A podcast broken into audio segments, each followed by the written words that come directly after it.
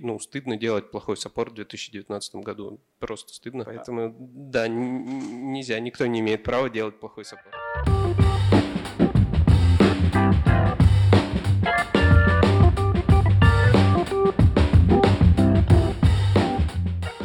Меня зовут Кирилл, и это подкаст Usedesk «Оставайтесь на линии». Мы разговариваем обо всем, что связано с клиентским сервисом.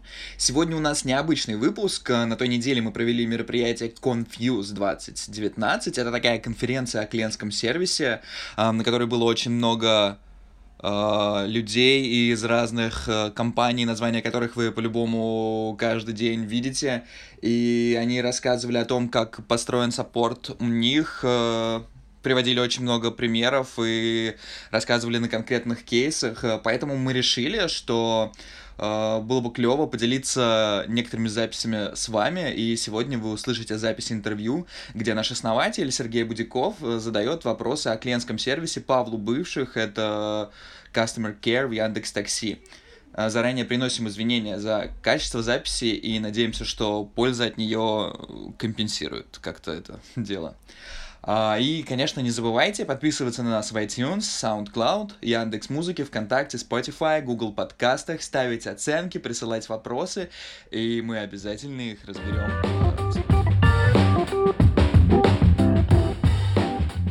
Паша должен был быть хедлайнером на нашем прошлом мероприятии, вот, но все-таки мы его достали, вытащили, вот, и он здесь. У меня вопрос номер один к аудитории. Кто когда-нибудь пользовался Яндекс.Такси? Да, наверное, это самый используемый... Вопросов много будет. Самый используемый сервис в целом, присутствующий здесь. Но к тебе у меня немножко другой вопрос. Расскажи про свой бэкграунд. Как ты вообще попал в поддержку и как ты попал потом в поддержку Яндекса?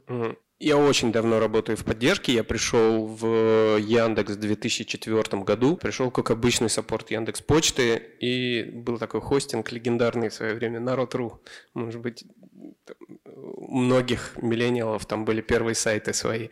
Вот, я был там саппортом где-то до 2008 года, пока у Яндекса бурно не начали появляться там новые сервисы. Яндекс.Диск, Яндекс.Браузер, ну, в общем, все, что связано с логином, доставалось мне традиционно, и, в общем, по итогу это выросло в некоторую команду, там, из 30 человек, у которой я стал руководителем. И уже оттуда я перешел в Яндекс.Такси сразу на должность руководителя. Примерно как-то так. Я помню те времена, когда сейчас в саппорте 1500 человек, помню, когда в команде было 30 человек, и ты знаешь всех в лицо лично, это такая ламповая атмосфера, все сидят в одной комнате, там, обсуждают, договариваются, и тебя особо не парит качество, потому что, ну, как бы ты знаешь каждого саппорта, каждого сотрудника лично и его там особенности характера, и поэтому ты точно знаешь, что здесь вот все будет хорошо, здесь все будет в порядке.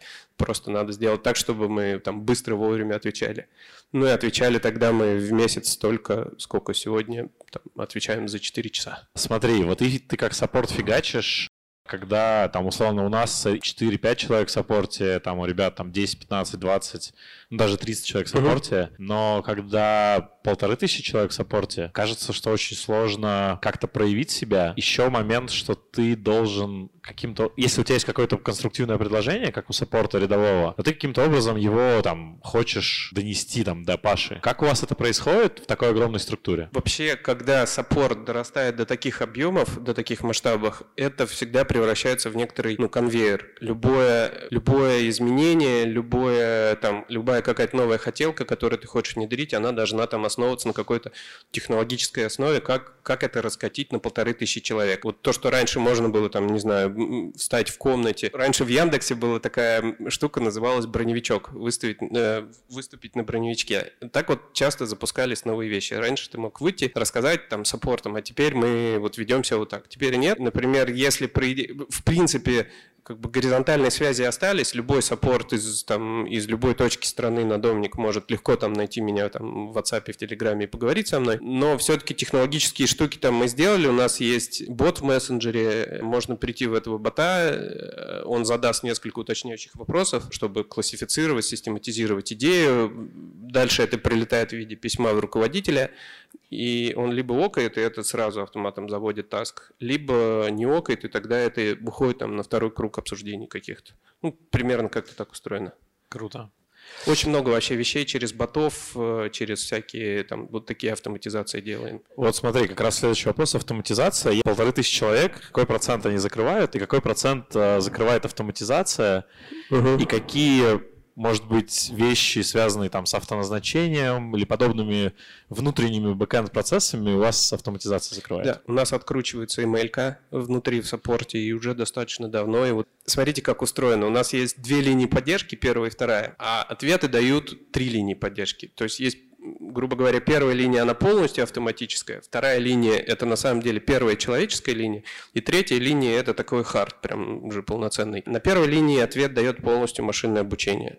Доля сейчас в среднем по отделу, по-моему, 35-40%, но в разных тематиках по-разному. Например, в что-то серьезное ML пока не влезает, а там в какой-то стандартный отзыв там в машине пахло, он почти полностью разбирается ML-ем, ML дальше отправит в контроль качества машины, но весь цикл сделает сам. На второй линии, которая типа первая человеческая, там сидят ребята, саппорты, которые не могут писать руками. Они просто размечают правильно тикет и выбирают какой-то шаблон из списка, чтобы ответить шаблоном. Вот этот шаблон, ну там не совсем шаблон, он там персонализированный ответ, но вот этот шаблон, он предлагается ML-ем ребятам. То есть типа сотрудник заходит в тикет, видит 5 наиболее вероятных ответов, и ML, следя вот за тем, что выбирает сотрудник, он это запоминает, чтобы дальше в будущем отрабатывать сам.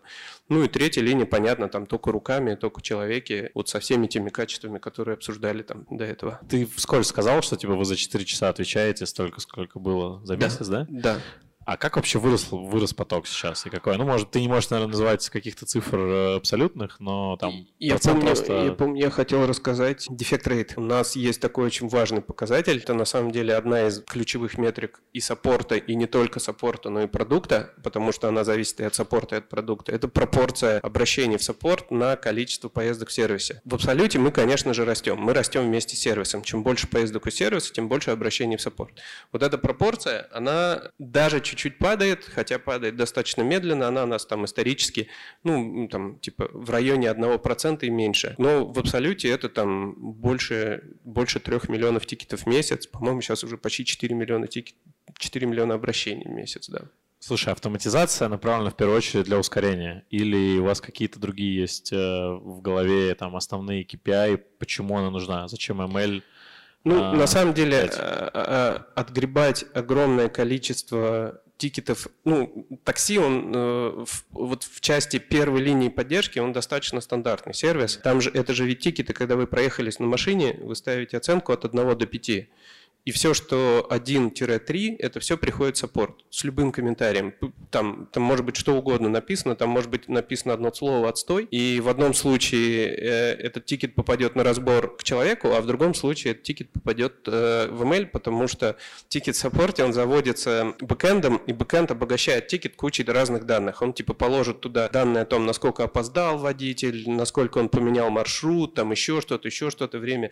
И в зависимости от этого вот тикет, в котором написано одно слово «отстой», он может расцениться как там срочное и важное, критикал, а может как и обычное. И, конечно же, обычно не хочется разбирать там армии ребят, потому что, блин, сложно очень нанимать.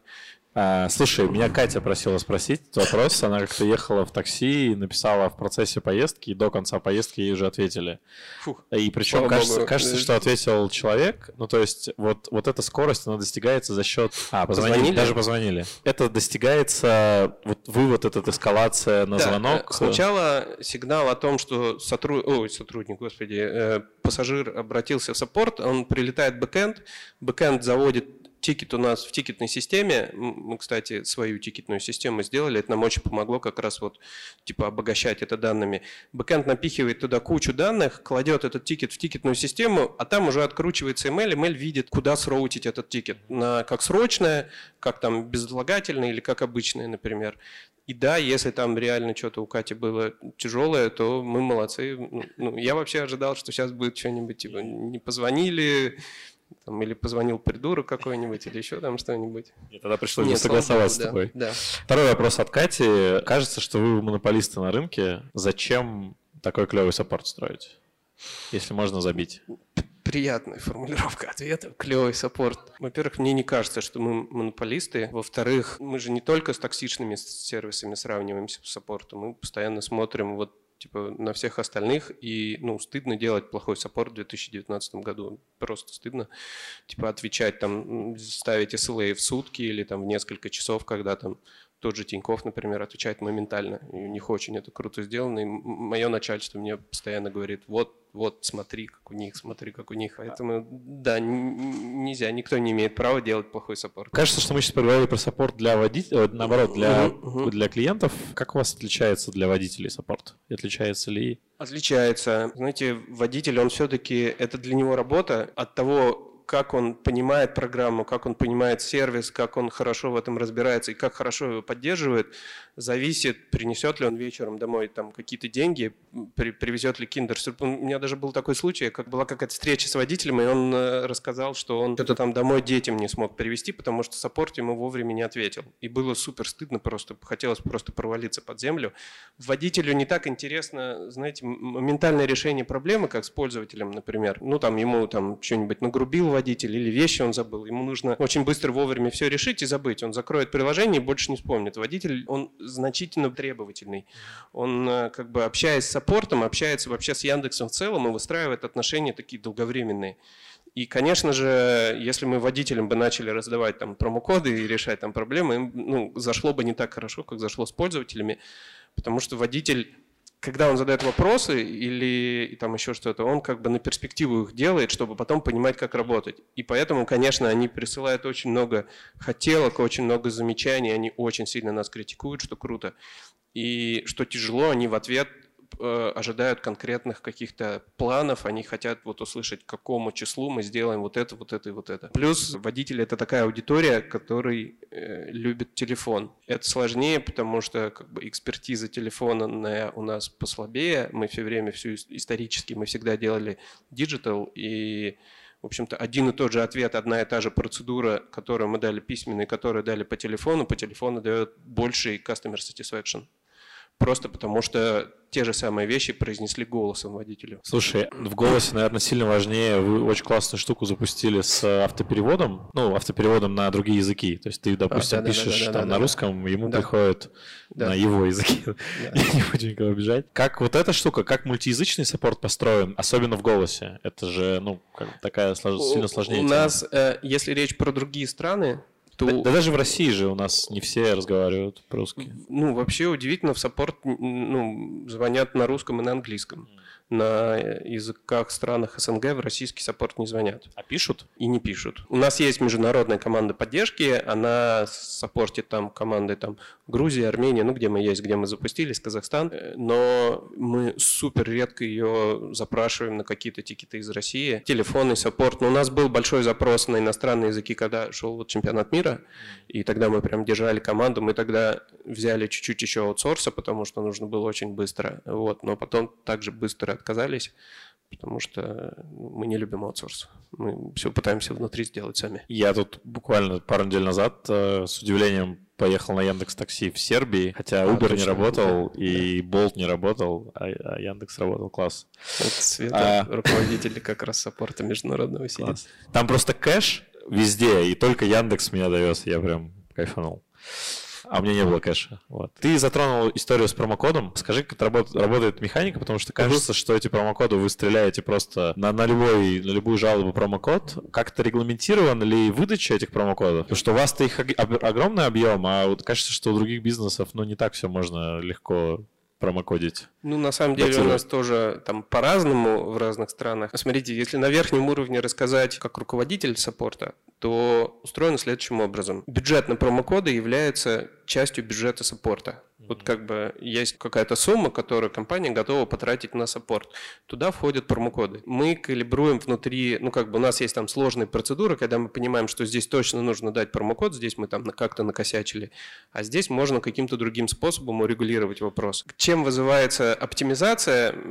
Если саппорт не будет ходить в сервис, не будет ходить в команду и не будет как-то участвовать в решении каких-то системных проблем, то доля бюджета на промокоды, она будет постоянно расти, и рано или поздно как бы все съест эти промокоды, и мы будем фиговыми ребятами, мы там не оптимизировались. Если саппорт работает хорошо и хорошо сигнализирует, систематизирует информацию, сигнализирует ее в сервис, мы там экономим эту часть своего бюджета, и мы такие, о, класс, мы молодцы. Конкретную механику я, конечно, не смогу рассказать, там миллион просто, там инструкция на миллион страниц, в каком случае мы даем промокод, там в каком не даем. То есть часть же, я думаю, что автоматизации выдается? Промокоды не даются полностью роботам. Промокод всегда, выдачу промокода всегда подтверждает человек. Общий принцип такой, если там какой-то косяк наш, если там человек куда-то опоздал или промок под дождем или еще что-нибудь, да, мы даем. Это не отменяет ответственности перевозчика, конечно, там можно дальше там еще с ним разбираться, и мы будем разбираться с ним.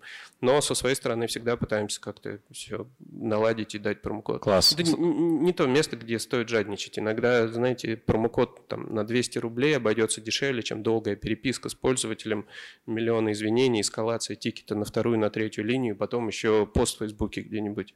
Иногда как бы не нужно быть здесь жадными и вредными. Да, на одном из мероприятий недавно, где участвовал Даня Шулейка, он выдал промокод на Майбахе, и была очередь из Майбахов. И это просто там было столько фоток, что просто, мне кажется, это все отбилось. Слушай, я не ездил ни разу на Майбахе. Попробуй, пока прикольно. Еще. Он же рассказал смешную историю про то, как вы получили на сдачу Uber Eats. И кажется, что ты отвечаешь за саппорт не только такси, но и других сервисов. Расскажи, за саппорт каких сервисов ты отвечаешь? Нет, я отвечаю все-таки за саппорт такси. Я отвечаю за все коммуникации, которые... Все коммуникации персональные с пользователями Яндекс.Такси. Это водители, таксопарки и пассажиры. За еду не отвечаю, но в целом как бы я там на верхнем уровне могу рассказать, что на самом деле у всех саппортов все одинаковое. Вот если смотреть там на уровне руководителя, то абсолютно все саппорты тюнят одни и те же метрики. Скорость, качество, там, автоматизацию, косты, там, полноту и доступность. Такие вещи. И здесь как бы разные колебания, они скорее зависят от канала, там, предположим, если это телефон, то как бы ограничены возможности автоматизации, ты туда не засунешь ботов, тебе надо делать там синтез речи или еще что-то. И там больше занимаются оптимизацией там operations костов, там персоналом и так далее. Если у тебя больше там диджитал, то ты, конечно же, начинаешь пилить ботов, там машинное обучение и так далее. Здесь еда не сильно отличается от нас, они борются за те же метрики. Вот. Если прям в деталях, знаете, у нас 90% всего фидбэка, оно по итогам поездки. То есть 90% всего фидбэка – это вот оценки 1, 2, 3, какие-то отзывы и так далее. Все уже произошло, а мы уже постфактум разбираемся, там, что случилось и что надо, как нужно помочь или как нужно исправиться. У еды чуть-чуть наоборот, у них большая часть фидбэка, оно вот в промежутке между тем, как сделан заказ и как пользователь его получил. Там голодные люди, они хотят есть, и они, конечно, торопятся, и поэтому там пишут саппорт. И поэтому там гораздо важнее, например, скоростные SLA. Это не значит, что нам они не важны, но у нас есть разные тематики, Мелька раскладывает тикеты по разным тематикам, и есть тикеты, на которые нужно суперсрочно ответить, а есть тикеты, которые, не суперсрочный ответ. Вот у еды, кажется, тикетов, которые требуют не суперсрочный ответ, сильно меньше, чем у нас. У них прям все супер реалтаймово происходит. И у нас коммуникация, большая часть коммуникации – это мы пассажир и мы водитель. А у них как бы курьер не очень большую часть коммуникации занимает, они больше общаются с партнером, то есть с рестораном по поводу заказа, по поводу того, правильно ли собран заказ, правильно ли там все приготовили и так далее. Вот такую часть. А таксопарки у вас тоже в твою зону ответственности? Там да, же... таксопарки в мою зону ответственности входят, но это достаточно небольшой кусок саппорта по сравнению там с водителями. 99,9% вопросов о том, как работать в Яндекс.Такси, они приходят от водителей. Таксопарк там очень мало задает вопросов, а если и задает, то тоже про водителя. Вот там... Я, наверное, хотел вопрос задать такой более-менее общий. Периодически происходит запуск каких-то новых историй.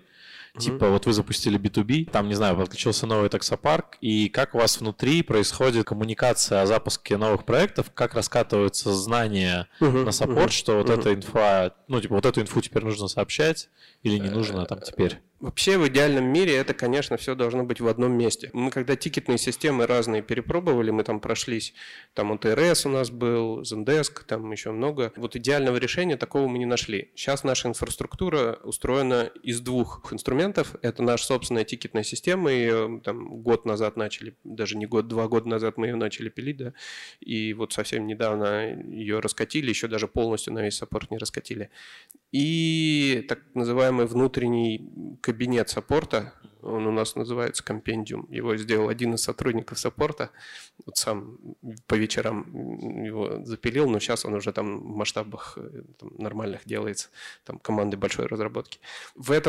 На этом портале лежат, во-первых, все персональные показатели саппорта. У нас сдельная оплата труда, ну, участие сотрудников, сдельная оплата труда, и сотрудник должен как бы прозрачно и понятно понимать, что он получит, и как-то контролировать сам себя. Он может зайти на этот портал, у него там будут показатели по его продуктивности, по качеству, его индекс знаний, там, сколько он тестов прошел, насколько хорошо он эти тесты прошел, каким тикетом он допускается, каким не допускается. И там же большой портал с обучением. Мне кажется, здесь типа это не rocket science, у многих уже так. Если раскатывается новая фича, она раскатывается на какую-то часть поддержки, на какой-то сектор, который ну, типа это будет разбирать. Этому сектору прилетает новость в компендиуме, они должны ее там, прочитать, ознакомиться, потом пройти тест. Прошел тест успешно, тикеты можешь разбирать. Не прошел тест, тикетом не допускаешься. И у этой команды есть капитан, и головная боль капитана, чтобы эти тикеты были разобраны. Соответственно, он бежит и начинает саппортов там учить, тех, кто не прошел тест, с ними как-то персонально разбираться там, и так далее. Кайф. Наверное, завершающий вопрос. Ну, нет, два у меня вопроса еще. Он такой немножко уже философский. Вот вообще порекомендовал бы ты идти в саппорт людям, которые, ну, собственно, только строят свою карьеру и думают о том, чтобы пойти в саппорт. И какие навыки ты бы отметил как суперважные для того, чтобы вот эта карьера в саппорте с учетом всех новых трендов автоматизации, роботизации, нейросетях, вообще у тебя, ну, короче, у человека был успех, сложилось все. Вообще саппорт классное место, чтобы пойти работать в принципе, даже не с перспективой там, карьеры потом куда-то перейти, а просто в самом саппорте строить карьеру. Ну, я как человек, который 20 лет там уже работает, пытаюсь себя так защитить, что я не бездельник, и не просто...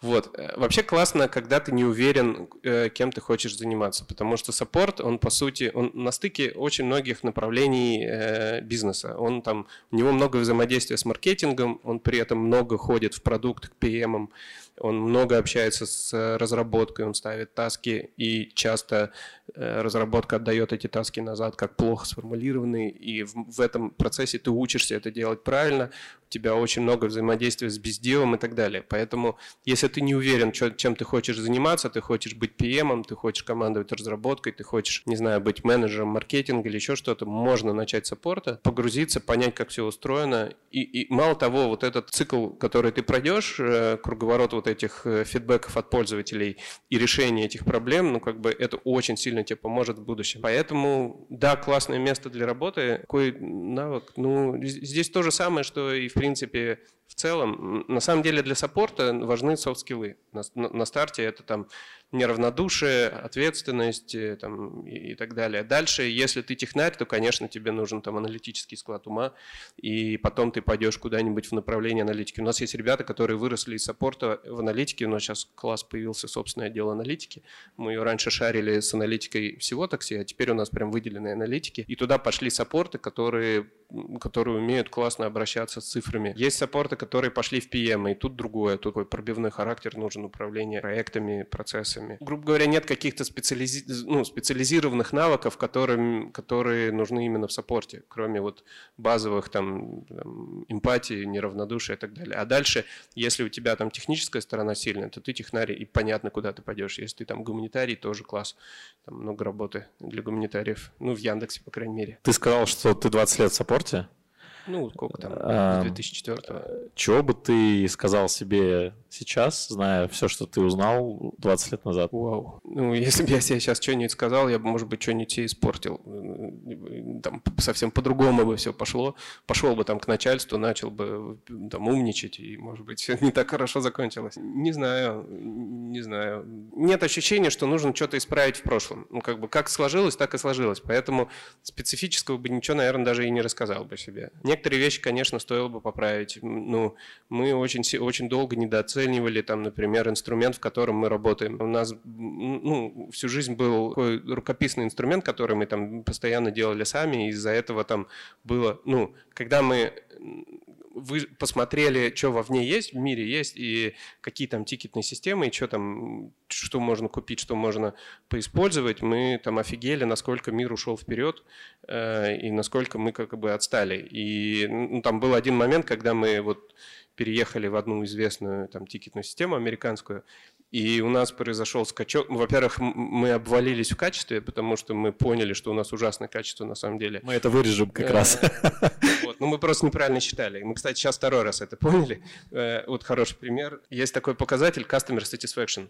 Знаете, да, когда в тикете спрашиваешь, пожалуйста, оцените ответ саппорта. Он там колеблется, респонс рейт в нем колеблется там в разных сервисах по-разному, но там считается, что 30% это супер классный показатель, очень много голосуют. В среднем там 15%. Так вот у нас, например, по водителям вот этот показатель очень высокий. Ну, водители классно нас оценивают. А если взять на улице 5 водителей поймать и спросить, а как там тебя дела, и тебе нравится ли саппорт, они скажут совершенно другое. И вот этот разрыв между customer satisfaction этих водителей и реально, что они говорят, когда ты едешь с ними в машине, он какой-то очень большой, и мы очень долго ломали голову, что происходит. В итоге перестали верить в customer satisfaction, начали там прозванивать водителей и спрашивать голосом рандомных водителей, а что у тебя там происходит. И плюс добавили еще там дополнительно внутри, начали там вычитывать тикеты, ну такой аудит внутренний запустили. Вот эти все инструменты, они очень много у кого реализованы. А мы, как бы, не делая их в свое время, в своих там инструментах, в своих тикетных системах, в итоге не получали этот фидбэк, и нам реально казалось, что у нас классный саппорт, когда он на деле был не очень классный. Вот эти вещи я себе донес, конечно, что типа инструментарий супер важная штука. Ну и общаться важнее. Ну да, okay. Конечно, голосом спрашивать, как дела, да, иногда надо. Слушай, спасибо тебе большое, у меня закончились вопросы. А теперь еще несколько вопросов от участников конференции. Привет, я пользуюсь Яндекс.Такси. Мне кажется, что Яндекс.Такси всегда на стороне клиента. Я не самый простой клиент, мне кажется, но поддержка всегда работает круто. И мне кажется, так со многими клиентами, потому что у меня такая релевантная выборка. Когда я пользуюсь Яндекс.Такси, я всегда даю оценку водителю. И водитель очень часто, разные водители очень часто говорят о том, что для них это важно. То есть та оценка, которую я поставлю, она на них влияет. Из этой оценки складывается так называемый рейтинг водителя, и он там колеблется в среднем от ваших значений от 4,7, по-моему, до 5. Да, меньше 4,7 он блокируется, да. Перестает получать заказы. Я всегда спрашиваю водителя об их опыте для того, чтобы понять, как что работает.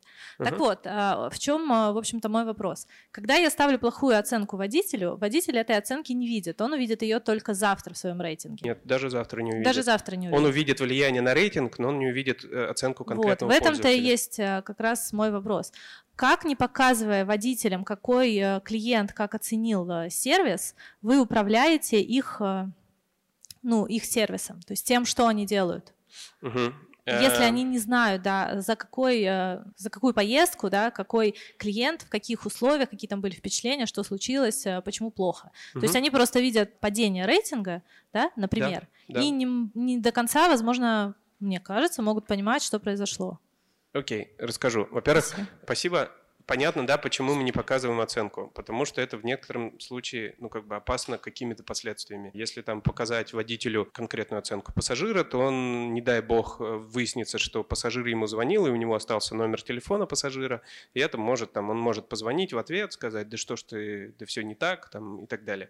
У нас скрывается номер телефона для водителя, и водитель не видит по умолчанию номеров телефонов и не может позвонить пассажиру. Но если сам пассажир наберет водителю, то сейчас этот номер не скрывается. И это как бы такое место, которое мы еще побаимся, еще там закроем, поправим. Это почему мы не показываем конкретную оценку. Да, действительно, рейтинг обновляется ночью, и на следующее утро, когда он выйдет на смену, он увидит, что у него он изменился. Он не знает, за какую конкретно поездку и сколько плохих оценок он получил за вчера, он примерно может там предположить, точно тоже не знает. Каждый день водитель получает в том или ином виде агрегированно уведомление от сервиса о том, на что ему нужно обратить внимание. Эта штука не так давно запустилась, насколько я знаю. Водителю делают замечания от имени сервиса о том, что у него много жалоб, предположим, на состояние машины. То есть на чистоту в салоне или на там какое-то опасное вождение и так далее. Из этого как бы водитель делает некоторые выводы. Понимает ли водитель их или не понимает, это уже другой вопрос, это вопрос там тестов и так далее. Вот иногда водитель, который не понимает, что конкретно происходит, почему ему делают замечания на опасное вождение, хотя он уверен, что он водит хорошо, он приходит в саппорт и тогда поясняет саппорт. Но по умолчанию сейчас есть такой как бы автоматический диалог от имени сервиса о том, какие проблемы у водителя есть. Примерно так. Добрый вечер. Вот свысока своего опыта большого, какую литературу посоветуете читать по клиентской ориентированности, по работе, поддержке? И как следить за новостями, изменения в мире, и как работает поддержка? Может, сервисы какие-то есть, посоветуете? Это такая очень узкая область, вы все тут тоже это понимаете. Как бы, если там PM учат, это чуть ли не образованием стало отдельным, то как бы саппортом быть никого нигде не учат, особенно руководителем саппорта. И прям почитать что-то конкретное тоже сложно. Есть такая там, русскоязычная а-ля Библия саппорта, как нужно строить диалоги, пиши, сокращай. Все ее знают, пиши, сокращай, конечно же, да, нужно читать. Но это про то, как общаться. А про то, как строить саппорт, ничего вот такого специфического, кажется, нету. Книжка запаса классная, доставляя счастье. Вот прям супер круто, на меня очень большое впечатление. У них очень классный проактивный саппорт. У них не просто саппорт, не customer сервис, а у них прям customer care. У них, например, я помню, там был момент такой, когда оператор интернет-магазина звонит пользователю, чтобы подтвердить заказ, и слышит, что там на фоне плачет ребенок, они в заказ добавляют какую-нибудь маленькую игрушечку или пеленку или еще что-нибудь для ребенка. Просто так, бесплатно сами. Вот это круто. Вот это прям как должен быть Customer Care. Мы тут запустили подкаст недавно, «Оставайтесь на линии» называется. Да. Там будем разбирать всякие штуки, твои интервью туда добавим. Хорошо. И все будут рады. Следующий вопрос. Да. Павел, привет. Меня зовут Екатерина, Skillbox, руководитель поддержки. И у меня вопрос по теме именно пожеланий к приложению вашему. Угу. Потому что я сейчас скорее спрашиваю как пользователь, и, буду честна, очень часто я делаю лишние шаги в поисках той же поддержки. Во-первых, я ей пишу часто, очень часто положительными отзывами, но это как бы требует каких-то усилий. Это правда, да. Так вот, какой процент обращений именно с пожеланиями, с обратной связью о приложении? Я вообще понял чуть-чуть, что ты имеешь в виду, и...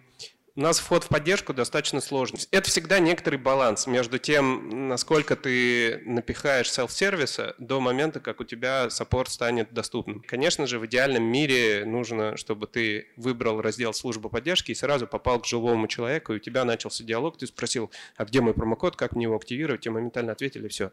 Для этого нужно не 1500 человек, как у нас, а, наверное, 5 тысяч человек. К сожалению, мы к этому пока не пришли. Мы, конечно же, к этому идем, и нам поможет во многом email-ка. Мы сократим эти сложные структуры входа в поддержку, когда ты должен зайти сначала в заказ, потом выбрать тематику, потом в этой тематике иногда еще выбрать под тематику, и только после этого у тебя инициируется чат. Эту часть мы, конечно же, стараемся сократить по максимуму. Для оправдания, например, если вы вспомните год-полтора назад, все было чуть-чуть похуже, чем сейчас.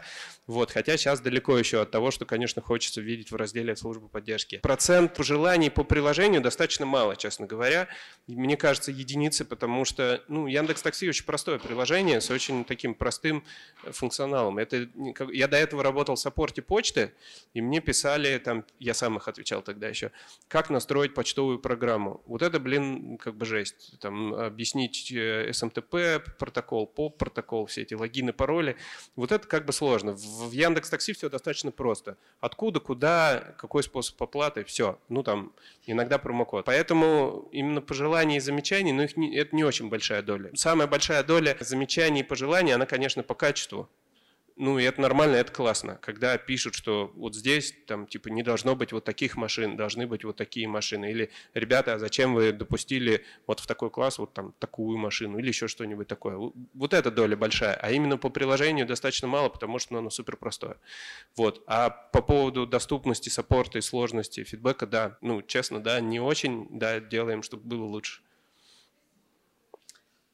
Здравствуйте, Павел, Валерия, вот мама. И у меня три вопроса.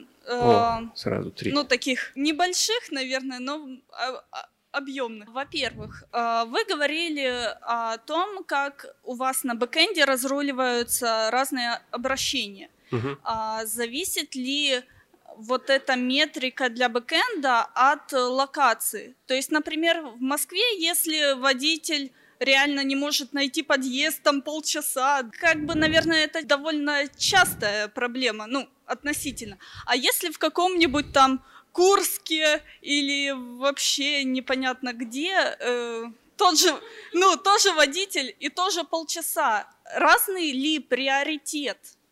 Приоритет скорости? Да. Нет, приоритет скорости не отличается. Знаете, для меня было открытием, что я когда начал работать с такси, мы начали там смотреть на жалобы, на все остальное. Оказалось, что водители очень долго жаловались. Там у нас был тогда еще по тем временам радиус подачи машины. Ну, за какое расстояние водителю назначается заказ.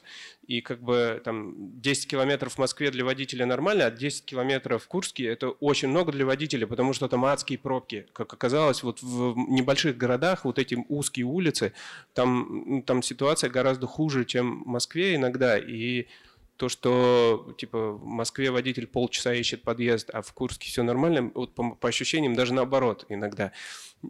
Разницы в SLA нету, есть разницы, ну там разный средний чек в Москве и в Курске. Соответственно, если там как бы мы где-то накосячили в чем-то, мы дадим промокод разного номинала. Там в Москве мы дадим, там, не знаю, на 300 рублей, в Курске на 150 рублей. Вот в этом разница есть.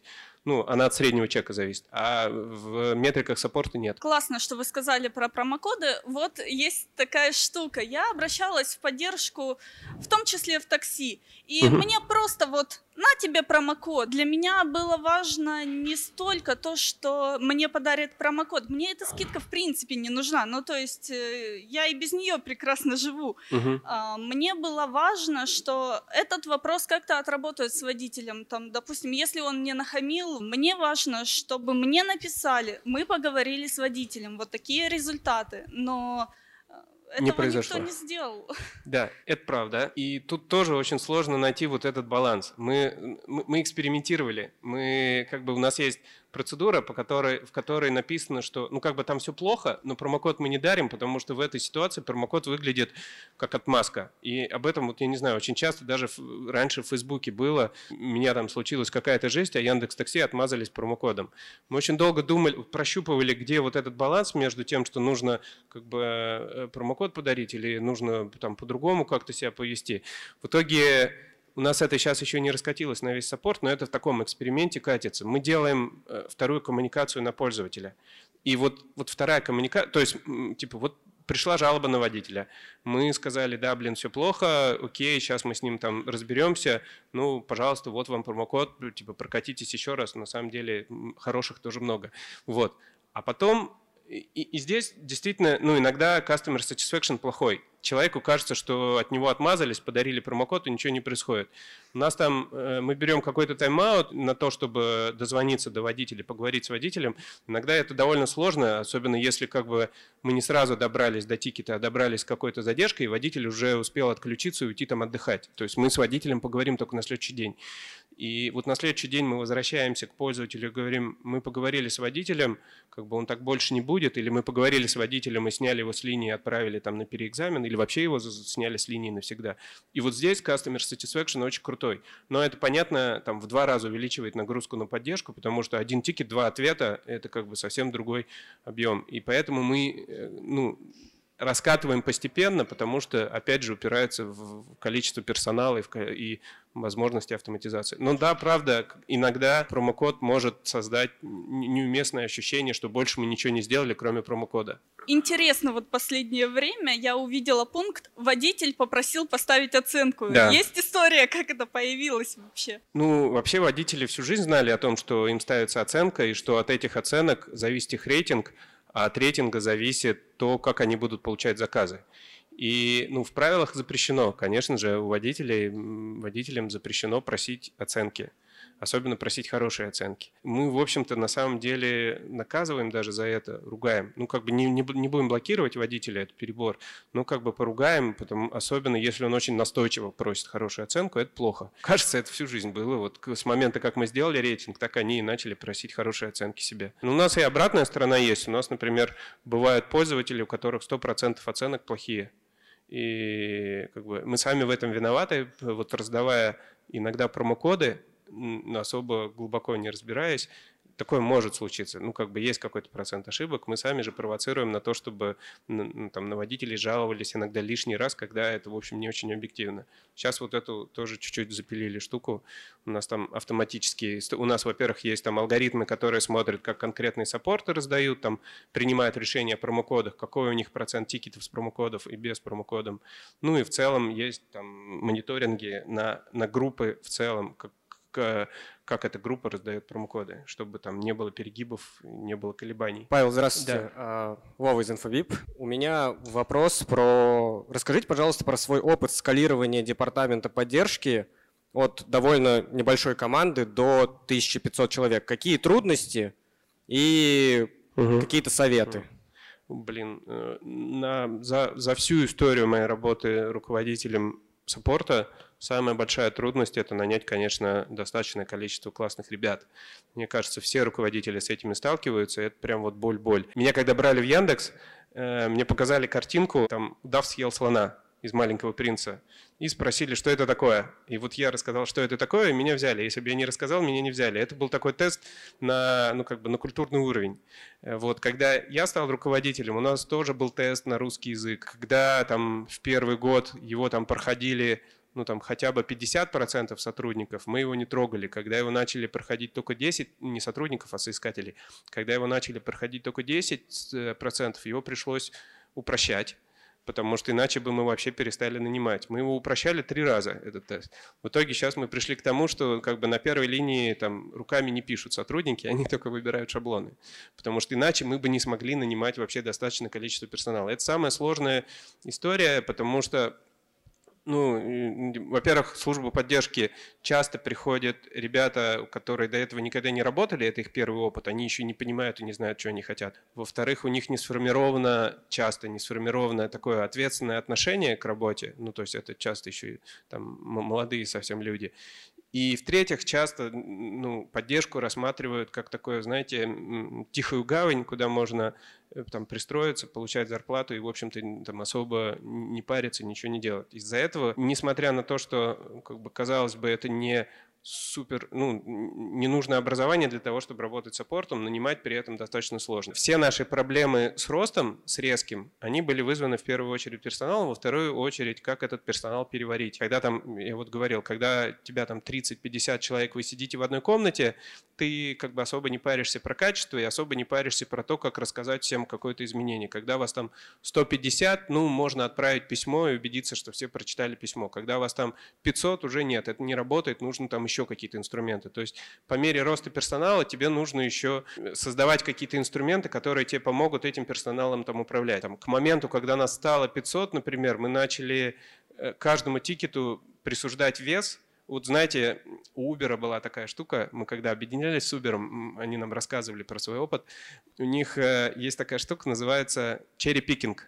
Это когда саппорт выбирает вишенки с торта, выбирает себе лучшие тикеты и отвечает только на них, потому что ему нужно в день разобрать, предположим, 100 тикетов, и никто не контролирует, какие конкретно тикеты. И у нас был такой хитрый саппорт, который искал поиском все тикеты, в которых написано было «Спасибо большое за помощь», и отвечал «Да не за что». Делал норму 100 тикетов и уходил домой. И это было, он гениальный парень, супер, жалко, он нас покинул. Мы начали каждому тикету присуждать вес, вес, и если саппорт разбирает только легкие тикеты, ему этих тикетов нужно там сделать 300-400, чтобы набрать 100% workflow своему. Если он разбирает тяжелые тикеты, то их там нужно сделать меньше 100. Вот эти инструменты, они в процессе, их на самом деле делать достаточно сложно, потому что все это очень глубоко завязано там на внутренней интеграции с сервисом, что-то надо забирать с бэкэнда, чтобы понять, что этот тикет тяжелый, а не легкий, там, что-то там отдавать назад, потом еще как-то правильно посчитать время, которое саппорт провел в этих тикетах. Вот эти все штуки, ну, типа, мы делали руками, писали руками, там, что-то на самом деле сделано на рынке, много довольно, ну, просто у нас там особенный путь свой. Но все это в итоге спровоцировано тем, что сложно управлять персоналом, особенно если это персонал на домнике, на удаленке. Павел, здравствуйте. Меня тоже зовут Павел, компания Airstat. Вот, собственно, у меня есть пара вопросов буквально. Первый вопрос. Поскольку поддержка Яндекс.Такси достаточно обширна, и Яндекс.Такси практически, ну, по всей России и дальше, вот, вопрос, как вы выстраиваете команду таким образом, чтобы обеспечить поддержку 24/7? Ну, то есть, например, раздельные подразделения, которые там находятся, скажем так, по часовым поясам, либо это, возможно, какие-то, ну, там, не знаю, смены ночные, но все в одном месте. Вот как вам кажется, как это реализовано у вас, и как вам кажется это правильнее сделать? Я когда был руководителем помоложе, я такой, типа, сейчас наймем в Калининграде и Владивостоке, и все, и можно не париться. Типа, нифига. Во-первых, не получится. Во-вторых, столько нет людей ни в Калининграде, ни в Владивостоке, кто хочет работать в саппорте. Поэтому у нас постоянная команда ночников. У нас был эксперимент с тем, чтобы, ну, как бы у каждого саппорта было сколько-то там в месяц дежурств ночных. И, ну, как бы на 100 человеках это еще можно как-то контролировать, на 1000 человек это просто ад, это какой-то адский график, за которым кто-то должен следить, или его как-то нужно классно автоматизировать там каким-то ВФМом, у нас не получилось. В итоге мы прошли, ну, достаточно простым путем операционным, у нас есть команда там сколько-то, 20-30 человек, которые постоянно работают ночью. И наш ночной дозор мы ее называем. И вот, ребятки очень классные, дневного света не видят почти совсем. Надеюсь, что выпуск был интересен и полезен для вас. Я напоминаю, что мы выходим по вторникам раз в 2 недели и будем рады вашим оценкам и комментариям. Спасибо!